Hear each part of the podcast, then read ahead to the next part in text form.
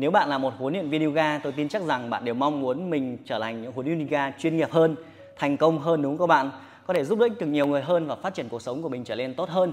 Nhưng các bạn thấy rằng bất cứ trong lĩnh vực nào thì cũng có người thành công và người thất bại có rất nhiều người rất là hào hứng khi đến với câu chuyện là uh, mình rất là đam mê rất là yêu thích và muốn trở thành huấn luyện viên sau đó thì họ làm thời gian sau đó lại họ chuyển sang cái ngành nghề khác nhau vậy thì tại sao lại như vậy thì trong cái nội dung này thì tôi thấy rằng là trong quá trình hơn 12 năm giảng dạy đào tạo cũng như là hướng dẫn cho rất nhiều các huấn luyện viên và chăm sóc hàng ngàn học viên thì Kiba thấy rằng là có những cái kỹ năng rất là quan trọng mà đối với một người huấn luyện viên là chúng ta phải có. Và tôi thấy rằng là các kỹ năng này ở những huấn luyện viên chuyên nghiệp và họ đang phát triển liên tục theo năm tháng thì họ đều có năm kỹ năng này. Thì nếu mà bạn thực sự mong muốn mình trở thành một huấn luyện viên thì tốt nhất là hãy tập trung vào các, các cái kỹ năng mềm đúng không các bạn? Nó sẽ tạo sự đột phá nhiều hơn. Thì à, kỹ năng đầu tiên mà tôi thấy rằng các bạn cần phải có chắc chắn phải có đó là kỹ năng tự học tập. Tự học tập nghĩa là sao? Thường các bạn huấn luyện viên bản thân mình thấy rằng khá là thụ động trong việc là học tập nghĩa là các bạn cảm thấy có một kiến thức nào mới nhưng các bạn lại mang tính chất là chờ đợi. Chờ đợi nghĩa là sao? À chờ đợi thầy phải đến với mình. Chờ đợi phải học apply cơ đúng không? Chờ đợi một cái ai đó đi cùng mình thì mình mới học cái điều đấy. Nên là cái sự chờ đợi nó sẽ đánh đổi bằng cái việc là chúng ta sẽ lãng phí thời gian của mình. Chờ đợi đến khi hết dịch chẳng hạn thì chúng ta mới học thêm cái gì mới chẳng hạn. Thì cái việc mà chờ đợi như vậy thì nó tạo sự ỉ lại. Nên là việc trở thành một huấn luyện viên muốn thành công hơn chuyên nghiệp hơn thì bạn phải tự học tập tự nghiên cứu. À, bạn học về về giải phẫu đi chẳng hạn, bạn tham gia một chương trình workshop thì bạn về nhà, bạn phải tra internet để bạn tìm hiểu hơn là cơ xương là gì, đúng không? Tác dụng cơ xương triệu chứng thường gặp ở các bệnh lý hàng ngày thì bạn mở rộng cái kiến thức của mình lên. Chứ không phải lúc nào cũng chờ đợi là người thầy ở bên cạnh có thể chỉ dẫn chúng ta. Từ học tập, từ trên các kênh youtube, từ những quyển sách, từ những cái người bạn xung quanh mình, thậm chí từ những học viên xung quanh chúng ta để chúng ta có thể theo dõi hàng ngày học tập là quá trình chọn đời, chứ không phải là học một chút xong rồi chẳng thấy chẳng lấy làm gì cả. Và nhiều bạn hay lụt vào cái việc là thực hành, chỉ thích tập thôi. Việc trở thành một huấn luyện viên ấy là cái quá trình chúng ta giúp cho học viên thay đổi sức khỏe của mình. Bạn tập cũng tốt rồi, nhưng việc tập nó phải mang lại cái giá trị cho học viên, chứ không phải chỉ tập cho bản thân mình. Tập dẻo là tốt, nhưng việc giúp cho học viên chúng ta trở nên dẻo dai sẽ là tốt hơn, đúng không mọi người? Nên là cái kỹ năng tự học tập, mỗi ngày chỉ học thêm một chút, đọc thêm một quyển sách liên tục luyện nói chuyện hơn một chút, làm một cái video liên tục như này, đó là tự học tập thì chúng ta tiến bộ hơn mỗi ngày. Nên là một kỹ năng quan trọng là phải tự học tập, không phụ thuộc vào ai, không phụ thuộc vào thời tiết ảnh hoặc là không gian gì cả. Liên tục lặp đi lặp lại thì chúng ta mới tiến bộ hơn, được không? Rồi, sang cái kỹ năng thứ hai mà tôi thấy rằng chắc chắn phải có ở một huấn luyện viên, đó là kỹ năng về sự tối ưu hóa làm thế nào trong cùng một thời gian chúng ta thể làm việc được hiệu suất cao hơn? Làm thế nào để trong vòng 60 phút chúng ta hướng dẫn cho học viên mang lại hiệu quả tốt hơn? Còn cách nào tốt hơn nữa hay không? Còn phương pháp nào mình chưa biết hay không? Còn ai có thể làm tốt hơn chúng ta nữa hay không? Thì chúng ta liên tục đo lường đo lường và chính vì quá trình đo lường của tối ưu thì mới giúp cho hiệu suất làm việc tốt hơn. Tôi lấy ví dụ à, chúng ta phải chăm sóc học viên đúng không các bạn? Chúng ta cũng phải xây dựng thương hiệu chúng ta phải tuyển sinh. Vậy thì tôi lấy ví dụ về phương pháp gọi là à, tối ưu của tôi. Đó là tôi đang dạy trên lớp sau đó đồng thời tôi đặt cái chiếc điện thoại ở góc lớp và tôi quay lại toàn bộ quá trình dạy ở trên lớp. Vậy thì kết thúc buổi tập tôi vẫn chăm sóc học viên của tôi như bình thường, nhưng tôi lại có thêm một video để có thể xây dựng thương hiệu của mình, có thể đăng lên youtube, hoặc thậm chí tôi có thể gửi cho học viên của tôi, những học viên mà hôm ấy họ nghỉ. Họ thể xem lại video để họ thực hành tại nhà hoặc nhớ họ đi du lịch ở đâu đó chẳng hạn ấy, thì họ vẫn có thể sử dụng video đấy để tập luyện hàng ngày. Đấy là sự tối ưu liên tục liên tục liên tục. Tranh thủ đi trên máy bay, chúng ta để đọc sách trên máy bay để tối ưu hóa, tránh sự lãng phí một tiếng trên máy bay chẳng hạn. Vậy có cách nào để chúng ta có thể tối ưu làm hiệu suất mình tăng lên được không? Chứ nếu chỉ sử dụng đơn giản, hay ví dụ như là việc là một lớp học 20 người thì chúng ta chỉ chăm sóc được 20 người. Vậy thông qua việc dạy Zoom online, chúng ta có thể dạy được 200 người hay không? Liệu có ai đã dạy 200 người mà mang lại hiệu quả như là 20 người chăm sóc được không? Liên tục hỏi như vậy thì sẽ giúp cho cái cái cái cái kỹ năng này nó được nâng cấp hơn và chúng ta sẽ tìm kiếm. Cũng giống câu chuyện là nếu bạn đi bộ mà bạn chạy bộ thì rất là khó, đúng không? Nhưng mà chúng ta có chiếc giày tốt hơn, việc sử dụng những phương tiện tốt hơn cũng làm cho chúng ta tối ưu hóa được cái công việc của mình tốt hơn. Nên vậy, liên tục nâng cao hiệu suất làm việc của mình nhiều hơn nữa được không ạ?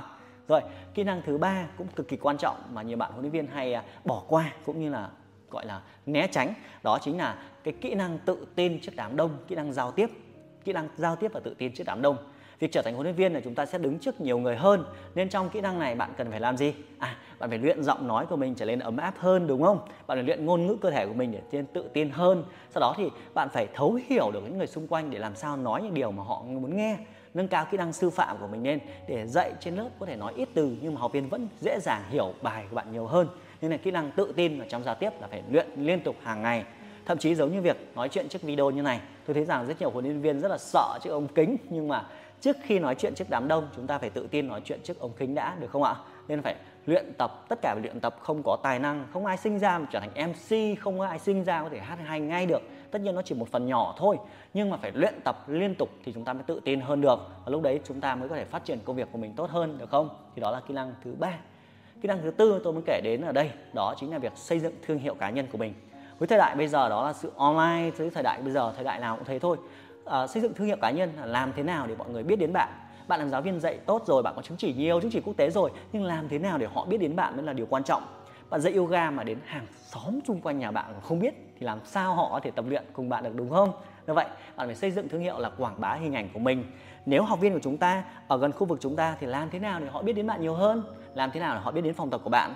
Học viên đang sử dụng Facebook hàng ngày thì bạn có xuất hiện trên Facebook hay không? Rất nhiều người bạn Ờ, để cái hình ảnh avatar, thậm chí còn không có mặt của mình, cái tên trên Facebook còn không có, thì làm sao mọi người có thể kết nối với bạn được, đúng không? Đúng không các bạn? Nên là xây dựng thương hiệu là quá trình, làm cho mọi người biết đến bạn, nhưng quan trọng nhất trong xây dựng thương hiệu là làm cho họ yêu quý bạn trước khi họ trở thành học viên của bạn. Vậy thì chúng ta làm thế nào để phát triển con người của mình lên, để cho đi trước, để giúp đỡ trước, để mọi người yêu quý chúng ta, sau đó họ mới lựa chọn dịch vụ của bạn? Rất nhiều thương hiệu. Mọi người đôi khi chưa sử dụng nhưng mọi người có một cái thiện cảm với các cái thương hiệu nào đó chẳng hạn. Có rất nhiều người uh, họ không buôn bán họ chưa buôn bán kinh doanh gì nhưng mà rất được nhiều người yêu quý. Đến một ngày nào đó họ mở cửa hàng lên rất nhiều người bạn đến ủng hộ họ. Nhưng quá trình đấy cũng là quá trình xây dựng thương hiệu cá nhân. Đó đóng gói hai từ thôi. Hiện diện thật nhiều và mang lại có ích cho những nơi mà mình xuất hiện. Thì đó là cái quy trình của xây dựng thương hiệu cá nhân. Và đặc biệt với thời gian bây giờ đó là xây dựng thương hiệu cá nhân trên online nên các bạn có thể dễ dàng tìm kiếm Kim Ba bằng cách là gõ Kim Ba à, ngay lập tức sẽ thấy trên YouTube, trên fanpage với hàng trăm nghìn người theo dõi. Thì đó là quá trình làm thế nào thì tôi có thể làm được điều như này. Nhưng nếu có dịp bạn hãy kết nối với tôi tôi sẽ chia sẻ cho bạn là cách xây dựng thương hiệu cá nhân trên online được không? Và cái à, phần kỹ năng thứ năm tôi mới kể đến ở đây đó chính là kỹ năng quản trị cảm xúc của mình. Quản trị cảm xúc là sao? Như là bạn có thể kiểm soát được cái cảm xúc của mình làm thế nào để cuộc sống mình trở nên tích cực hơn vui vẻ hơn tôi biết rằng cuộc sống sẽ luôn có những áp lực những khó khăn nhưng quan trọng bạn bị đắm chìm vào những đau khổ đấy quá lâu bao nhiêu lâu để bạn thoát ra được. Quản trị cảm xúc để làm thế nào cuộc sống bạn trở nên hạnh phúc hơn bạn thành tấm gương phản chiếu để làm sao cho mọi người cũng mong muốn có cuộc sống như bạn.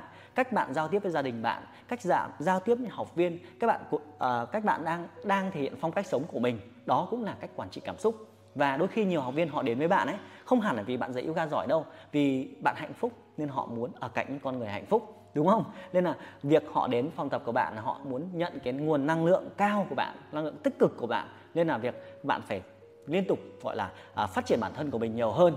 Nên rất nhiều huấn luyện viên rất là tiêu cực tôi thấy rằng khá là tiêu cực. Tiêu cực đây là đến lớp đôi khi còn than vãn thì làm sao mà ai muốn ở gần chúng ta nữa đúng không? Nên là liên tục phát triển con người của mình huấn luyện về cảm xúc thấu hiểu người xung quanh và thấu hiểu bản thân mình trước đã. Thì đó là năm cái uh, kỹ năng mà các bạn thấy rằng hầu hết các huấn luyện viên thành công bây giờ đều có. Bạn thể thử liệt kê ra tầm khoảng 20 huấn luyện viên mà bạn nghĩ rằng họ đang thành công. Hãy xem những đặc điểm chính họ họ có kỹ năng giao tiếp không? Chắc chắn có đúng không? Họ có tự học tập họ chăm chỉ học tập không? Họ học tập suốt ngày luôn lúc nào họ đọc sách họ ham học các cái chương trình liên tục. Thầy ở đâu là họ bay tới họ sẵn sàng chi trả cao để được đón nhận những kiến thức mới sẵn sàng ra hẳn nước ngoài đúng không các bạn? Thế à, hay là họ họ có luyện kỹ năng đứng trước đám đông không? Có luôn không? Và chắc chắn họ phải xây dựng thương hiệu rất là mạnh trên internet bây giờ. Và quan trọng nữa là cuộc sống họ là ai cũng mong muốn có cuộc sống như họ. Đó chính là tạo nên sự thành công của họ. Và tất nhiên mọi thứ này đều có thể luyện tập được và tôi tin chắc rằng bạn nếu mà chăm chỉ, luyện tập và được một ai đó dẫn dắt, thúc đẩy thì chắc chắn sẽ có được cái lộ trình một cách tuyệt vời hơn rất là nhiều. Và còn nhiều câu chuyện khác trong hành trình trở thành huấn luyện viên. Nếu bạn có tâm sự gì khác, bạn có một câu hỏi nào, có thể comment ngay dưới video và chúng ta sẽ cùng thảo luận trong video tiếp theo được không? Xin chào và hẹn gặp lại!